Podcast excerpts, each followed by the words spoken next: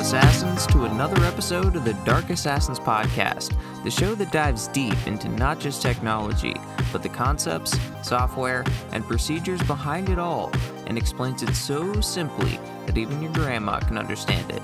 As always, I'm your host, the Dark Assassin. I hope that uh, this little beginning rant spiel thing comes off as relatable, but do you guys have that that goal or like I'm, I'm not sure exactly what the, the proper phrase is. It's there, there's different like things depending on um, the hobby, I guess that you're in. But basically, this idea that there's something that if you attain this thing in whatever hobby or um, whatever you're into, like that's when you know that like you've made it and you can be very happy. Which ironically, once you attain that thing, something else kind of takes the role of that. Um, but like just kind of like thinking about it, like coming to coming to mind, like there's like from the car culture perspective, there's like that dream car or something that uh, car people aspire to have. Like they aspire to have the that Lamborghini or something, or they aspire to have that McLaren or something, some high end car. Um, and then you'll have like musicians that maybe they're trying to chase uh, some kind some expensive instrument or something, um, or like classic computer enthusiasts that are like hunting like super old and rare retro computers like an Apple One or the original Macintosh or Commodore 64, VIC 20, some, something like that maybe. Um, and then like the sneakerheads that are, you know, after like the super rare and expensive shoes, that kind of a thing. So for me, I would say personally, the that kind of thing for me in my home lab was VLANs because it was always this thing that I wanted to try to achieve, but every time I tried, I never really succeeded. And it was always something that was like just within reach, but I was never able to obtain it. And it was always something like, if I can get that, then I feel like I will have made it. Um, but we're going to get into that uh, later in the episode. But first, uh, kind of on the topic of VLANs, um, let's get into this week's trivia question. So for this week, how many IP addresses are there in a slash 24 network? So, in other words, if your network has a net mask of 255.255.255.0, how many addressable IP addresses are there? And that is your trivia question for the week.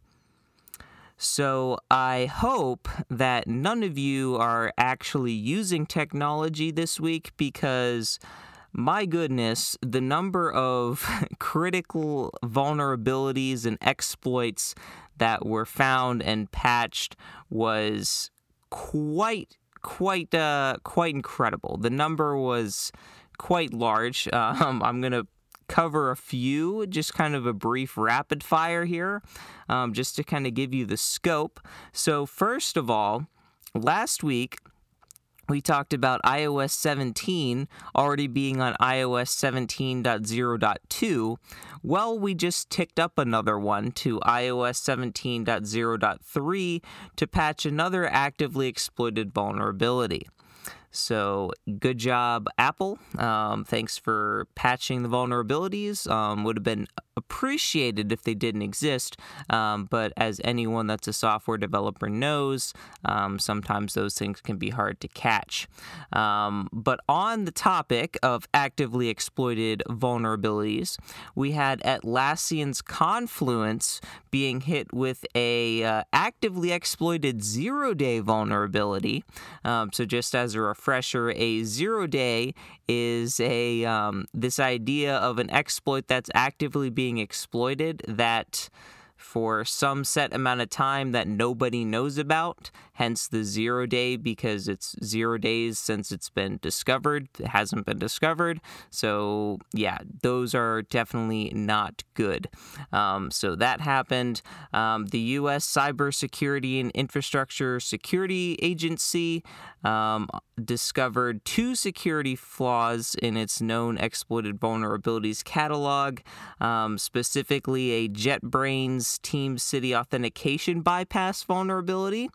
Um, so, obviously, any time that you can bypass authentication, that's obviously fantastic to see. And then we have uh, Microsoft Windows CNG key isolation service privilege escalation vulnerability. So, uh, obviously, another one that you love to see a privilege escalation. That's always fantastic. Um, so, two pretty big vulnerabilities there. And then the last one I want to touch on is from Cisco.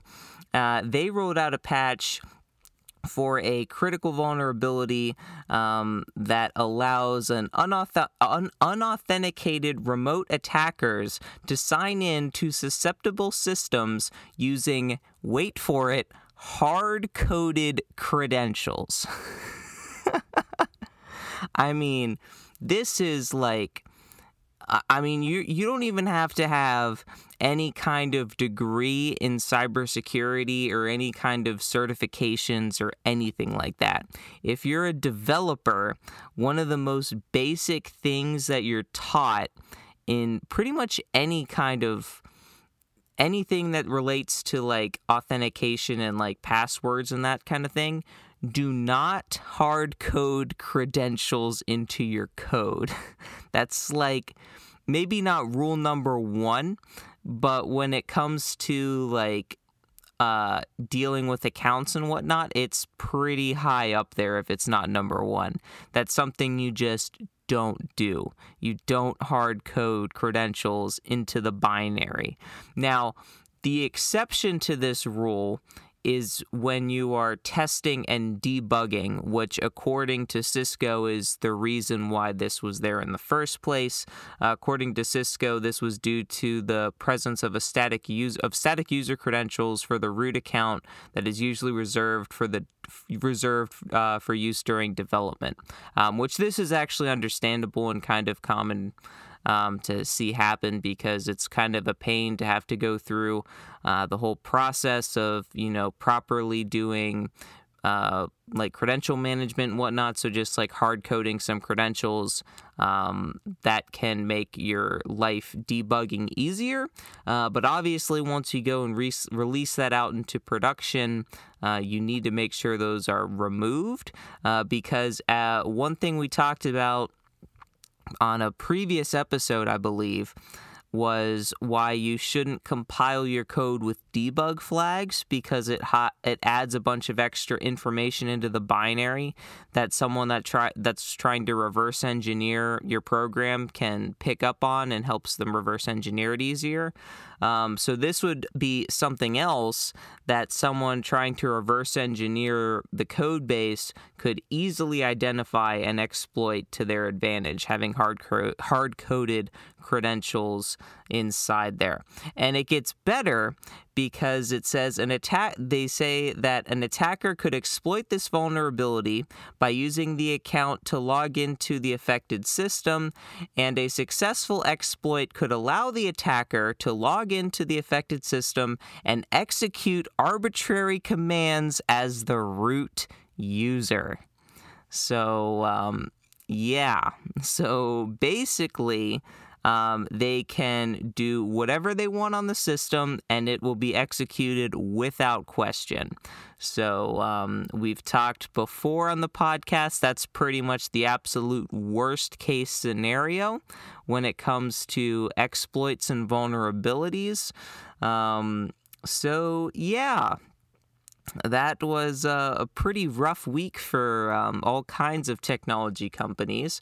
Um, but on the bright side, um, these things are being patched and um, the, those patches are being pushed out to users. Um, so if you or your company or your business or your employer or wherever uses any of these um, softwares or technologies, you definitely want to make sure that you are up to date on your patches. And with that, I think we can roll into this week's cybersecurity tip.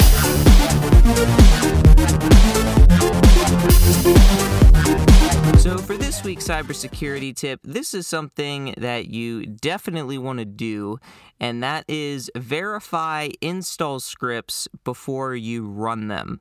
Now, this is mostly looking at like Linux and other Unix based systems like macOS or BSD, um, but it is also applicable to Windows since Windows does have some scripts that you can run, like PowerShell scripts or batch scripts that can install things. Um, so you want to verify your the scripts that you're going to be using to install things before you actually you know run them and specifically, I'm looking at you, um, wget pipe to sudo bash uh, to run the script. Now, the reason why that is really bad, uh, for those of you who aren't aware, maybe not you're not Linux um, users and you're not like super familiar with Linux and Unix systems, um, the the idea of wget pipe to sudo bash is basically you use wget, which is a tool that allows you to pull um, a file from a website, for instance, and then pipe to sudo bash is essentially saying, okay, so I'm going to pull down this file. In this case, it would be an executable script from the internet, and I'm going to send that to sudo bash to execute. And what that means is Bash is the like the envir- the terminal kind of environment um, that's de- I, I guess default um, in air quotes there on Linux systems, although they there's a bunch of different kinds of shells. There's Bash, there's SH, there's Fish, there's there's a lot of them. Um, so some people have their preferences. Um, ZSH, there's there's a lot of them, um, but Bash is kind of the I don't know about most common, but it's it's pretty well known. Anyway, the sudo portion of that is basically I want to run this with super user privileges, or I want to run this as root, um, or I want to run this as the, the highest level administrator on the system. So basically, what that means is I run this command. Maybe it prompts me for my password if I haven't entered it recently, um, and then the command, everything in that script will execute without question. And you might be able to see why that might be a bad idea. Because if you haven't verified everything that that script is trying to do, and you just pipe it directly to sudo bash in this case, you basically are taking whatever's in this script that you found on the internet and running it with sudo privileges without even looking at it, which. Um, not a smart idea because if there's any kind of malware or keyloggers or ransomware or anything built into that script. You just gave it full permissions and full access to install itself and do whatever the heck it wants because you gave it root permissions or sudo permissions. Um, same thing is true on Windows. If you download a PowerShell or batch script to run or install something and then you just blindly click run as administrator, yeah, that's not a smart idea either either. So, whenever you're dealing with any kind of install scripts or just any kind of scripts in general that you're getting from the internet, you want to give them a once over just to look at them and make sure that there's nothing funky going on. Um, make sure that it's not trying to install anything weird or anything like that. Now, in most cases, if you're using a reputable guide or you're using a link from a GitHub repo, a well known, well established GitHub repo that has a link to pipe their install script to sudo bash, for example, Generally, you're probably safe because how vetted it is. Uh, with it being open source and all the eyes on it and how well known it is. But it's just good practice to give it a once over just to make sure everything looks good and you can understand what's going on. Because at the end of the day, these install scripts and scripts in general are just command line arguments that someone wrote into a script to all execute at once. So if you really wanted to, you could manually go through every single one of the steps in the script and do it yourself. Um, the script is just an automated way uh, to do all that for you. Um, so it's definitely something that you should, you know, take a look at, look over um, before you use any kind of install scripts like this. Just just give them a once over to make sure that everything is good. Um, and that is your cybersecurity tip for the week. So, I beginning of this episode, I mentioned VLANs, and but before we get specifically into the VLAN stuff that I tried and just VLANs in general, I think we should cover some some other things. Um, that being, what nerdy stuff have I been up to this week? So, before I pretty much spend every waking hour of my free time um, trying to deal with VLANs, I decided to get Power over Ethernet or PoE working on my Raspberry Pi. Now, I have a Raspberry Pi 3B Plus, so it's I guess technically since the Raspberry Pi 5 is out, well, I guess not technically out, but coming out, it's a couple generations old at this point. Um, but one thing to note about the Raspberry Pis is while they can do PoE, um, they don't have it enabled by default. You have to buy like a separate adapter.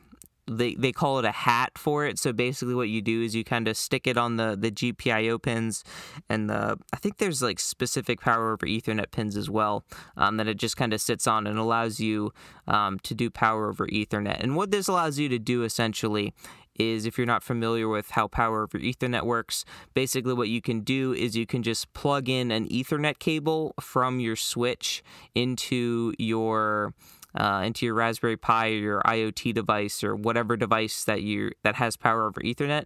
And in addition to giving it networking access, it will also give it power, so it can actually turn on. Um, so the really nice thing about this is you only have to run one cable to your device. You don't have to have a separate power cable running to the device as well as the uh, internet cable or the Ethernet cable. So the the reason the way or I guess the use case that this really gets used used in a lot is like for security cameras because it's really nice and convenient just to be able to run that single Ethernet cable to the camera, plug it in, and it has power and internet. Um, so, very nice use case there. Um, but it's something I wanted to do with the Raspberry Pi 2. Um, so, I busted out the old Brocade switch that I acquired recently and got to work enabling uh, power over Ethernet for the Raspberry Pi, which honestly was pretty darn simple. I think it was like a couple commands through the, the command line interface on the switch. And just like that, I had my Raspberry Pi running on power over Ethernet and I could remove that extra power cable from my rack to kind of clean up the rat's nest uh, near the the power strip that I have at the bottom. Um, so that was nice. Um, and the other nice thing about power over Ethernet is, I guess, specifically with the Brocade switch, but I would assume this is probably a, a feature of most enterprise switches as well. Uh, as you can see, the power draw of each one of the devices hooked up um, with the PoE, so I can get a get a monitor of how much power the Raspberry Pi is drawing. Which I don't know if I was necessarily surprised by it, but it was drawing like six and a half ish watts just kind of sitting there, which I was I don't know if I was what I was really expecting to be honest. I don't know if I was expecting it to be more or for it to be less. Uh, but the one thing that is kind of interesting about that is I have a, a Dell. Um, I think it's a what is it? It's a 50 Optiplex 5050 micro, I think. And from what I remember doing um, tests on that for power consumption with my Kill A Watt, I'm pretty sure that only draws like seven watts or something like that. And obviously, with it being x86, it it um, has a lot more power and it also has a lot more RAM behind it too. So it has a lot more, you know, compute power and whatnot. Now, granted, um, when the Raspberry Pi ramps up, uh, it's going to draw a lot less power than when that uh, Mike Dell computer uh, ramps up. But at the same time, um, the Dell computer still has a lot more power to it. But anyway, I, I just thought that was kind of interesting to see. Um, and of course, I made sure to document the whole thing, the whole process of doing the Power over Ethernet on my Home Lab wiki. Um, so, whenever or if ever I decide to add more PoE devices, I can just refer to that easy guide there and uh, get everything set up. Um, now, speaking of getting everything set up with the Home Lab wiki, Another thing that I was trying to do with the Home Lab Wiki was VLANs. So, yes, we're finally getting to VLANs. So, I have talked about VLANs in the past on the podcast. And for me personally, VLANs has always been basically the bane of my existence when it comes to my home lab journey. So I've talked about other things that have been the bane of my existence, specifically uh, graphics programming when it comes to software development. That's kind of been the bane of my existence there.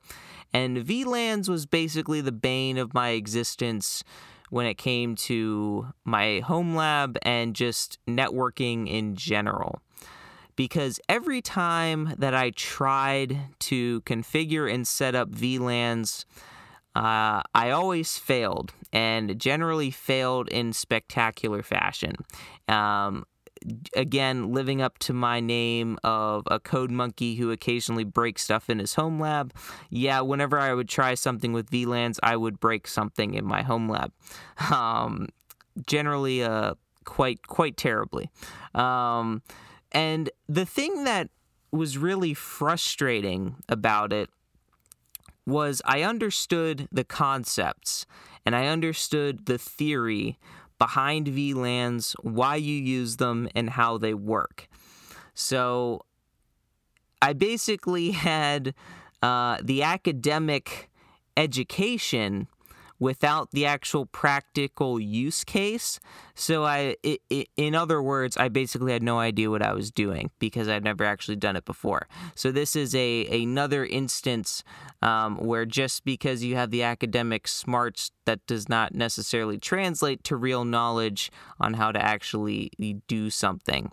Um, so the thing the thing of it was was obviously I have talked about VLANs before on the podcast and I understood the ideas behind it and the idea that a VLAN the point of a VLAN is to segment networks, um, in essence, break break up your switch into smaller switches, um, or segment your network into, say, your your servers, your clients, your Wi-Fi devices, your IoT devices.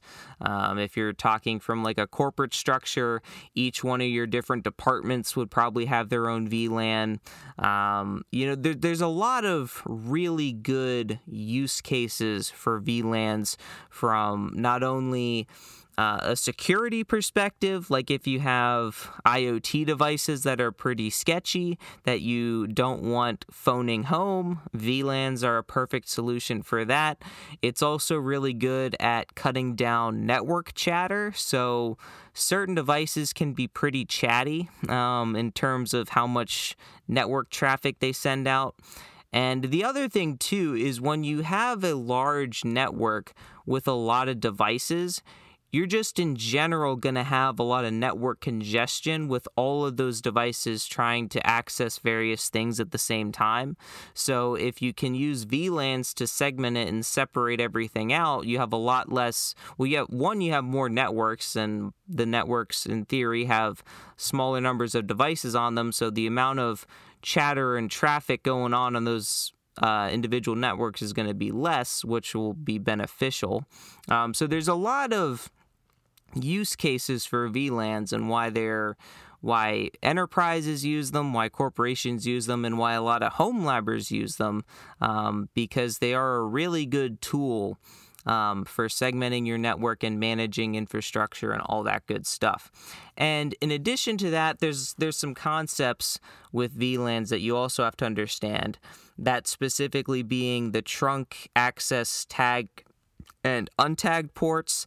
Now, this is basically terminology for the same thing. It basically just uh, depends on if you're a Cisco person or if you're an, another type of switch person, uh, because Cisco um, uses the tagged and access terminology, where other types of uh, switch companies use tagged versus untagged, but in essence, it basically means the exact same thing. Um, and the the point the the main thing is here the tagged and um, trunk ports basically just mean that VLAN information is sent through the port, where untagged or access ports means that the VLAN information is stripped out before it is sent on to whatever device is connected to that port. Now, you might, if you're not a uh, CCNA uh, certificate holder or otherwise knowledgeable about VLANs, uh, you might be wondering um, why any of that matters. And and in case you weren't aware, CCNA is basically the Cisco certification. Um, I don't remember exactly what it stands for. I guess Cisco. Uh, something associate i think network associate something i don't know basically it's their certification that they're I think entry level certification that basically just says you know Cisco essentially. Anyway, um, but a part of that uh, certification is you have to know VLANs. But tangent aside, um, getting back to why the trunk tagged access and untagged ports matter. Um, so if you have multiple VLAN aware devices, so you can think of this like your managed switches and some routers, um, specifically like an open se- uh, a pfSense or an OPNsense or some other open WRT, I think. Um, other kinds of routers like that um, will be VLAN aware, which means they are aware of VLANs. They understand the VLAN uh, IEEE protocol number, which I don't remember off the top of my head. It, um, but basically, they understand them. Whereas, say, your laptop or your phone or your desktop doesn't understand them. And the reason why this is important is because VLANs add additional information into the network packet, specifically four bytes of extra data into the network packet.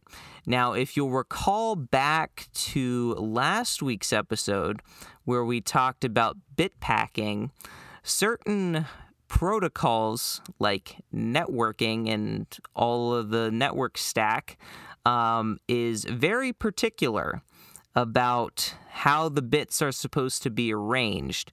So if you send a packet to a network device that is malformed, it's not going to know what to do with it.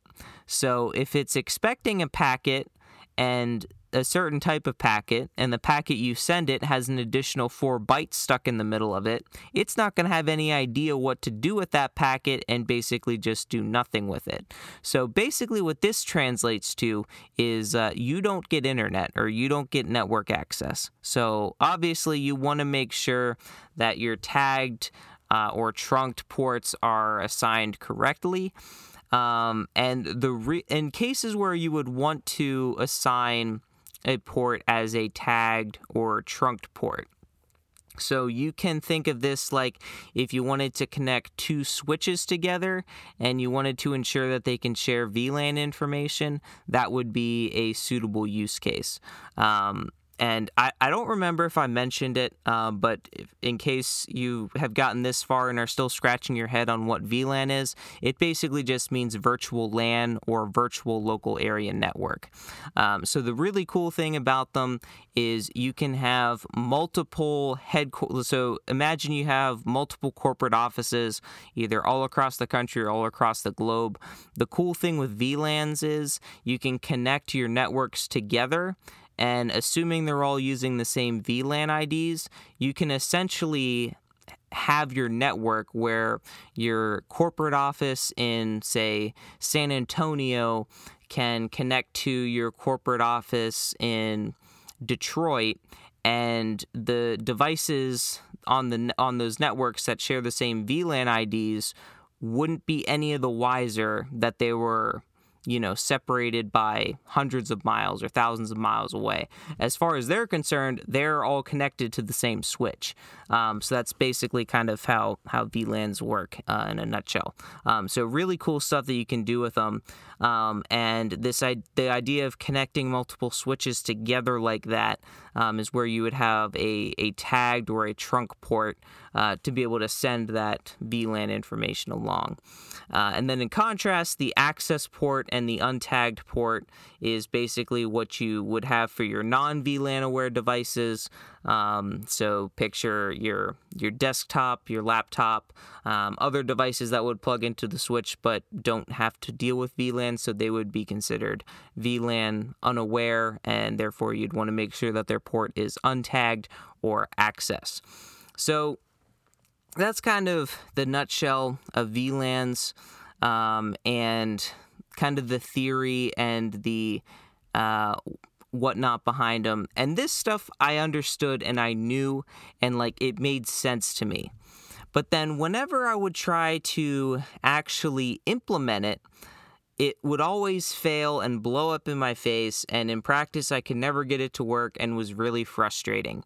Because if you kind of understand the concept of something but you can't like do the implementation aspect at least to me that's something that's really frustrating. Now some people they might not care as long as they understand how it works that's fine and they're they go on their merry way and be happy.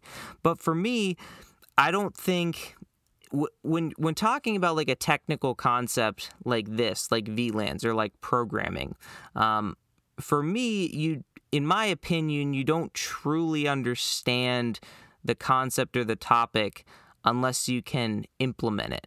Because yeah, you can talk all the shop you want, but when the rubber hits the road and something needs to be done, if you can't get it done, do you really know how to do it or the, the, the whole idea behind it, right? That maybe that's just how I think and maybe that's not how you think, but that's how I interpreted it. So for me, um, kind of talking about VLANs and this understanding that I had about them in a way kind of seemed fake or false in the sense that like I I understood the theory and the concept but never actually implemented them. Um, I I could talk the shop, but when you know time came for rubber to hit the road, I would be like a fish out of water. Um, so with this new Brocade switch, I decided that I would give VLANs another crack. I would give them another shot. I don't know how many time how many attempts I was up to at this point. It was probably at least my I would say it was at least my third attempt, if not more. I tried on other switches before and it just never worked. Um, but anyway, I figured I'd give it another shot. So I basically took the the idea and the term of home lab to its actual core roots and using it to its fullest potential, emphasizing the lab aspect of it as a way to just play around with, test and experiment, break things, and just doing it all for the sake of learning, which at, in a nutshell is basically what a home lab is. Um, and then there's the the other side, which kind of gets roped into home lab, which is like the home prod or the home production thing, which is where you kind of have all your services running that basically run your infrastructure, your network, like maybe your Pi holes, your VPNs, that kind of stuff. Basically, the stuff that you just have running that you don't touch that actually serve a purpose rather than the stuff that you kind of play around with and experiment. Um, so I pretty much spent a solid three days, like I mentioned, once I got the, the PoE working on the Raspberry Pi, up until the recording of this podcast episode, I pretty much spent every waking hour of free time that I had working on VLANs and playing around with them and trying to figure them out. Which here comes some irony. I spent a solid three days trying to get VLANs to work, trying to understand, you know, the commands that go behind it, how th- how to configure things, all that stuff. And I was while I was failing quite a bit at times, I was enjoying it. I was learning and it was a fantastic experience documenting everything. It was pretty great. Um, but at the same time, if I was, say, assigned a school project or a school assignment to do the exact same thing, I would be kicking and screaming the whole time and be hating every waking second of it, which is, is kind of the irony because if if I want to learn something and it's it's me giving the motivation and drive to do it, I am all for it and super happy to learn. Um, but if it's something I'm kind of forced to do for like a school project or whatever, I'm just not interested in the subject. So it's kind of an interesting dynamic that I always find myself in. Uh, maybe some of you are like that too. I don't know. Uh, but it's something that I always found like if it's something that I really want to do, I'll be happy to spend hours and hours and days on end trying to get it, trying to learn it and figure it out. Uh, but if the roles were reversed and I was kind of forced to do it, I would have absolutely no interest. Uh, even if if it was something that I had the idea about, I would be more than happy to sink days of my own time in. But anyway, that kind of tangent aside, uh, let's get into how things actually went. So the first night, um, basically, I failed spectacularly. It was pretty much more of the same um, of what I was used to with VLANs just nothing worked. Now, in fairness, I did create a heck of a lot of VLANs, um, quite a bit of them. Created a bunch of them, took, deleted a bunch of them. Um, but that was pretty much it. I mean, on the Brocade switch and on like Cisco and other switches, creating VLANs is trivial. I mean, if you're using like a GUI interface, it's like click, click, and you're done. Uh, on the command line, it was literally uh, specifically for the Brocade, and I think Cis- Cisco syntax is similar but not quite the same. It was like VLAN and the ID, so say VLAN 10, and then pick an ether, pick a port on the switch and assign it to the VLAN, and bada bing, bada boom, you created a VLAN. Congratulations. But just because you created a VLAN doesn't mean it's functional. So that's pretty much how far I got. So I, I, I kind of swung some punches, but at the end of the day, I got beat down pretty bad and kicked to the curb and got my butt handed to me uh, by VLANs yet again.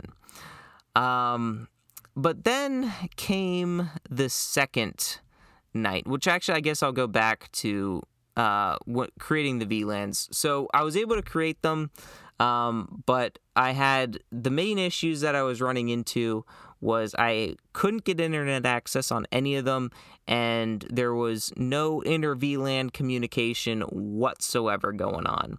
Um, so basically, that idea being if I created two VLANs, they were not able to talk to each other at all. Um, and similarly, if it was on one of those VLANs, couldn't access the internet. So on the one hand, though, I guess if I was trying to set up a VLAN for IoT devices that try to reach out to who knows where and try to phone home and all that garbage, I guess I would have succeeded pretty darn well in making sure that they were isolated and not able to to get out. Um, but obviously not the um, desired outcome that I was looking for. So I was again pretty frustrated at that result, and I I gave it up for the night. I cut my losses. I, I was not stubborn and stayed up till like 3 a.m. like I have done before on projects. I actually went to bed at a reasonable time. Um, but then comes the second night, which the second night was actually pretty great.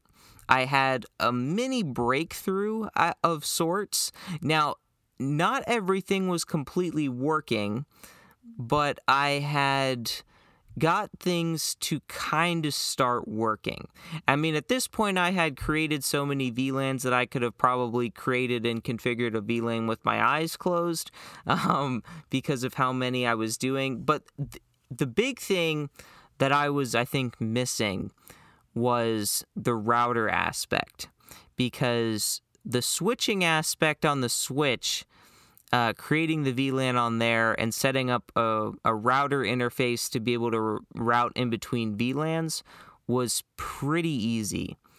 The issue kind of came with getting the broader internet access and then restricting access between VLANs and kind of the more nitty gritty stuff. Um, so I did kind of have a mini breakthrough. Things were kind of starting to, to work. And then day three happened.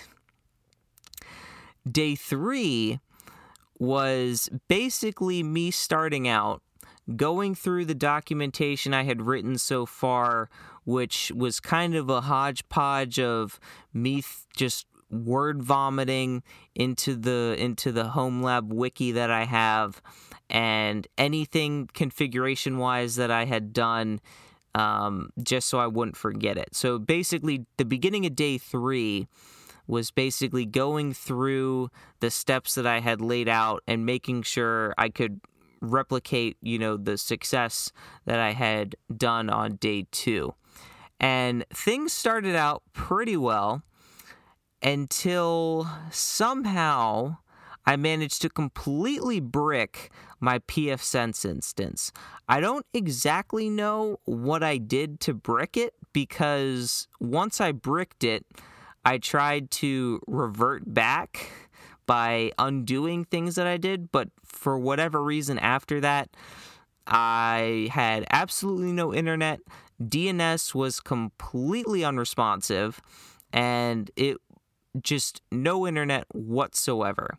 And um, if you guys remember a couple weeks back, I mentioned I had um, wrote a script to check in on my home network to see if my network was down.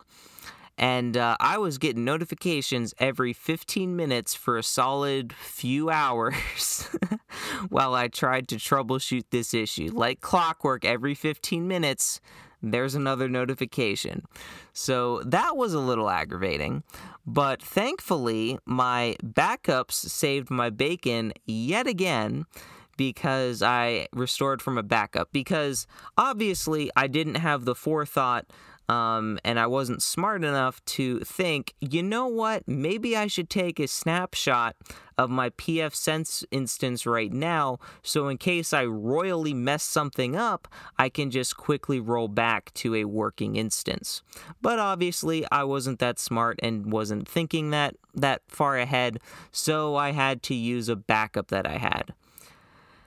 And here's where another kind of hiccup happened because I have my backup set to run at the beginning of the month. So at the beginning of the month, my backup a backup job kicks off to back up my virtual machines. So I figured my pfSense config would be pretty up to date. But I realized something.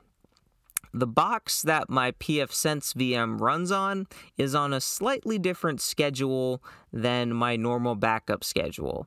So rather than the first day of the month, it runs, I think, on the first Saturday of the month or something like that. Basically, just to not have quite as much network congestion of all the backups happening at the same time. Um, so my backup wasn't quite up to date. Specifically, the changes that I made to WireGuard, which I, I, talked about a couple weeks ago of me switching my VPN solution from OpenVPN to WireGuard. And I was really scratching my head here because I was like, I literally just restored to a working pfSense instance, yet I'm still getting pings that my internet is down, even though I have internet. What the heck is going on? And then I finally looked at the firewall rules and realized, oh, and I found my issue and fixed it and whatnot. But then after that, I, I made the smart move and created the snapshot. So, getting back to VLANs here. So, the way that I was, I, I finally managed to get uh, VLANs and internet access working was to configure it in pfSense. So I had to make sure that I had the each one of the VLANs, um, an instance of them configured inside of pfSense. So, for example, if I wanted to create VLAN 10 um, on my switch, I would have to create VLAN 10 on my pfSense router. And then in that, I would have to give uh, the VLAN 10 an interface. So I'd have to give an IP address within the IP address range that I set for that interface. So, for example, if I created VLAN 10 uh, with the IP address range of 10.10.10.0 slash 24, for example, I would have to give the pfSense box an IP address within that range. Um, back to the trivia question, there is an X number of possible IP addresses that I could pick. Do you know which one it is? Little refresher there in case you forgot the trivia question. Um, so I'd have to pick an IP address within that range. Um, but there was some additional configuration that I had to work on and tweak because, while yes, pfSense is VLAN aware, and it could absolutely do all of the inner VLAN traffic routing for me. The problem is that would be a major bottleneck because pfSense is running with a single gigabit connection to my switch, where the switch has way more switching and routing capacity built into it, in addition to having an specific hardware level um, processing to do all the routing and switching on the switch itself. I mean, that's literally what it's made for.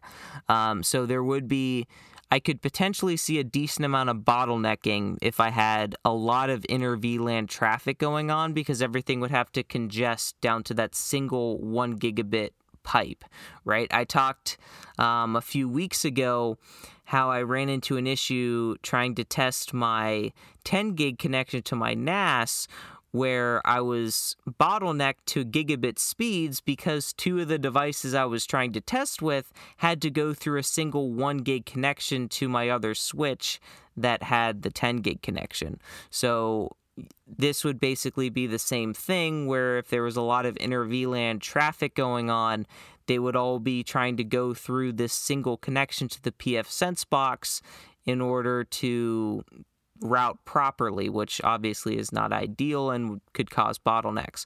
So I wanted to ensure that all of the inner VLAN routing traffic would happen on the switch itself.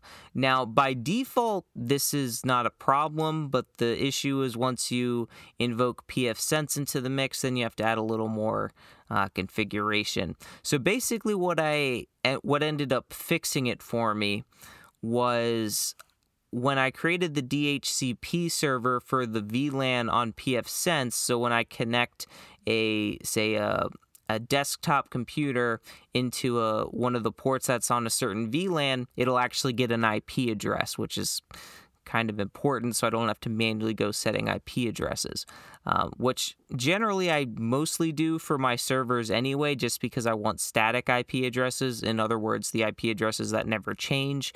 Um, but for a device that I just want to plug in to connect, it would be nice uh, to not have to do that.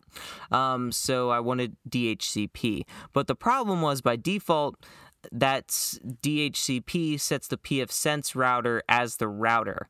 Now, this isn't an issue per se, but the problem is if I, because it's set as the router, if I want to go to, say, a different VLAN, I have to go through the pfSense box in order to go back to the switch to the other VLAN. So not using the switch for the inner VLAN routing. So basically, what I had to do was go into pfSense for the DHCP settings for that given interface and make sure the VLAN uh, DHCP server, the gateway, was set to the IP of the switch on that VLAN rather than the IP of pfSense on that VLAN. And that inevitably fixed the issue. Um, so that was uh, basically kind of the main issue that I f- that I faced uh, as far as inter VLAN routing. And then the other thing that I also had to figure out was so this is kind of where I took a couple steps back because on the second night when I kind of had my mini breakthrough, I didn't realize that initially. So all the routing was just going through pfSense, which in the one hand was nice because pfSense could easily handle all of the inner VLAN blocking. So if I didn't want a specific VLAN access to any other VLAN, I could easily set that in the pfSense firewall rules. Uh, but since I was now doing all of the routing in between VLANs on the switch, that no longer worked anymore because I could set all the firewall rules I wanted on pfSense, but since the traffic isn't getting to pfSense, it doesn't do anything.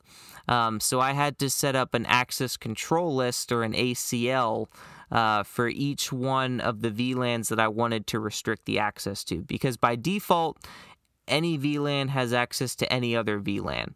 So if you want to, say, restrict a certain VLAN's access to other VLANs, or if you don't want to give it access to anything, you have to implement an access control list. Um, now, this can be kind of complicated, a little daunting, but if you're any what familiar with like iptables or configuring any kind of firewalls through like a command line, this probably would be pretty easy for you to figure out. Um, I did find a guide online of someone that put a, together pretty comprehensive ACL to really limit a VLAN's access. Um, so I was able to kind of play around with that and experiment with it. And basically, what I was able to get it to do was allow it access to the internet, but basically not access to any other VLAN, um, which that would be generally pretty ideal um, for, say, like a, a client um, VLAN. Like if you wanted to have clients or if you wanted basically people not to have access to all of your home lab goodies. Uh, you just wanted to give them access to the internet and be done with it. Um, and then obviously, if you wanted um, access to if you didn't want to give them any access to anything, like say IoT devices, um, in addition to configuring a, the pfSense firewall, which I guess by default uh, it would just deny everything, so you wouldn't really have to necessarily do anything on that front. Um, but then you'd have to configure an ACL to basically deny access um, to all of the different VLANs. But you do have to be careful with that though, because if you just do like a drop all, then it's not going to be able to get any kind of like DHCP. Um, so it's not going to be able to get an IP address, and so you you do have to do a little bit of configuring, um, but it's not super super complicated once you kind of get the hang of it. Um, so yeah, that was kind of my my story so far uh, with VLANs. I've, I'm I super stoked that I finally was able to get them configured and running and man you should have seen the smile on my face when when I finally got you know got all that working and from my main server network to reach out to a network that was not on my server network, a completely different VLAN, and was able to get that traffic rolling through. And then once I started trying to get even fancier with, you know, only permitting certain VLANs access to other VLANs and really trying to nail down permissions, seeing all that work, oh man, it, it was it was pretty awesome. Um, and then of course the whole fact that I was was basically documenting everything as I went along was definitely super helpful because honestly, right now, if you told me to create a VLAN with certain access controls, I would not be able to do it without my my wiki that I wrote up because some of it um, there, there's there's just a lot to it, a lot of like individual steps and commands that you have to type in that I, I couldn't necessarily remember. But that's that was that was basically the point of that I made the wiki right was so I'd have this this ground source of truth that I could always go back to uh, when I wanted to configure something or know how to do something. I could just go to my wiki that I made and then be able to reference it right away and be able to implement it without any issues and be able to be up and running pretty quickly rather than having to go back through these three long days just to configure a single VLAN how I want it to. Um, so that that is that is something that I'm I'm very happy about.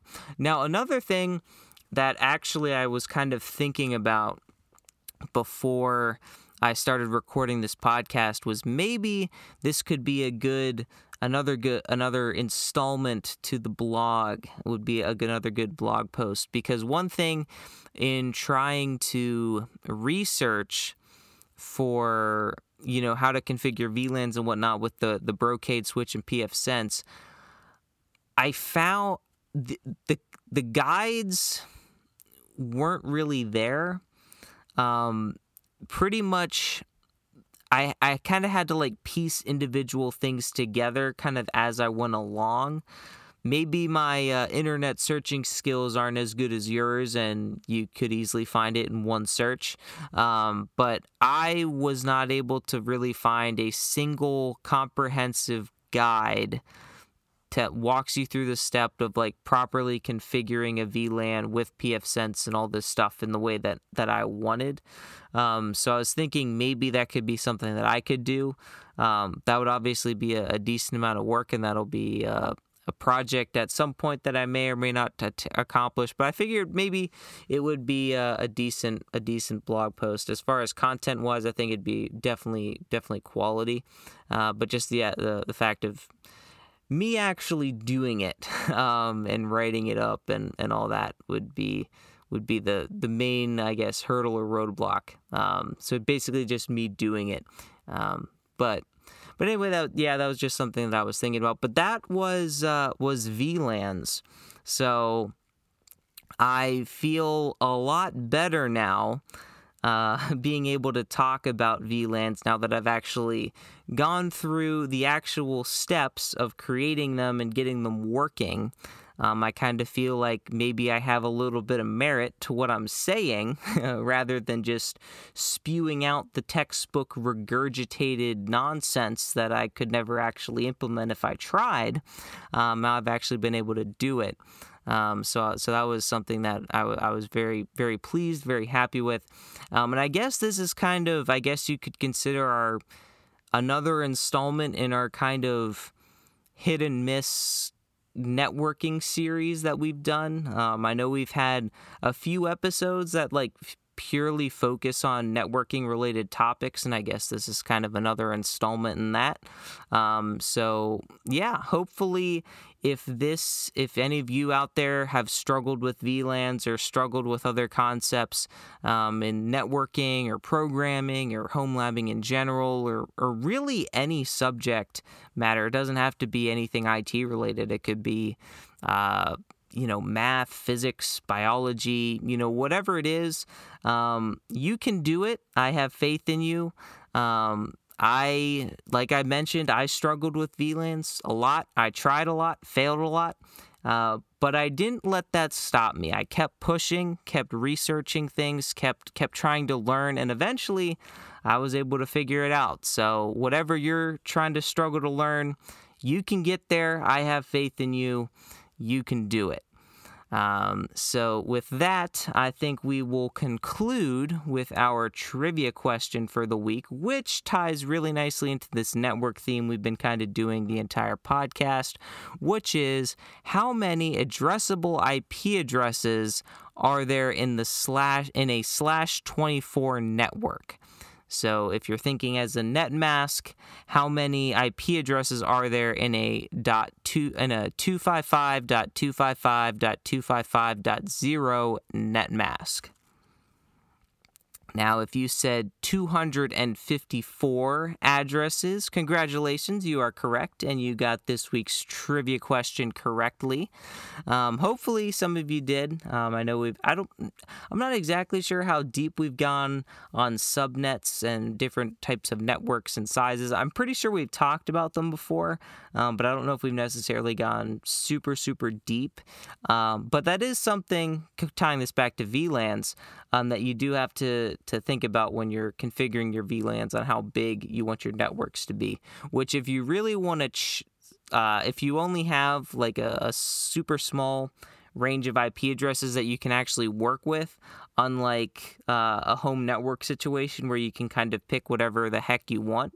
Um, if you are limited to the number of IP addresses that you can have, um, selecting your subnet or whatever your slash I, network addresses. So slash 24, slash 16, slash 22 slash 30 there's there's a bunch of them there's 32 of them um, or you, you, know your net mask there. Um, you really have to kind of iron out how many ip addresses you need um, in order to properly configure that. But maybe that's a topic for another podcast episode. Um, if people are if you're interested in that definitely reach out to me at contact at darkassassinsinc.com also if you have any other uh, topics or ideas for future episodes you can sh- uh, reach out to me there. And if you have any questions about about this episode, uh, VLANs, or any kind of topic or question for this episode, you can also reach out to me at contact at darkassassinsinc.com. And that's going to do it for this episode. Hope you enjoyed it. Um, like, share, uh, subscribe, you know, all that good stuff. Um, and that's going to do it for me in this episode of the Dark Assassins podcast. Until next time, my fellow assassins, remember bool nothing equals true. If action not equal to null, return true. I'll see you next time on the Dark Assassins Podcast.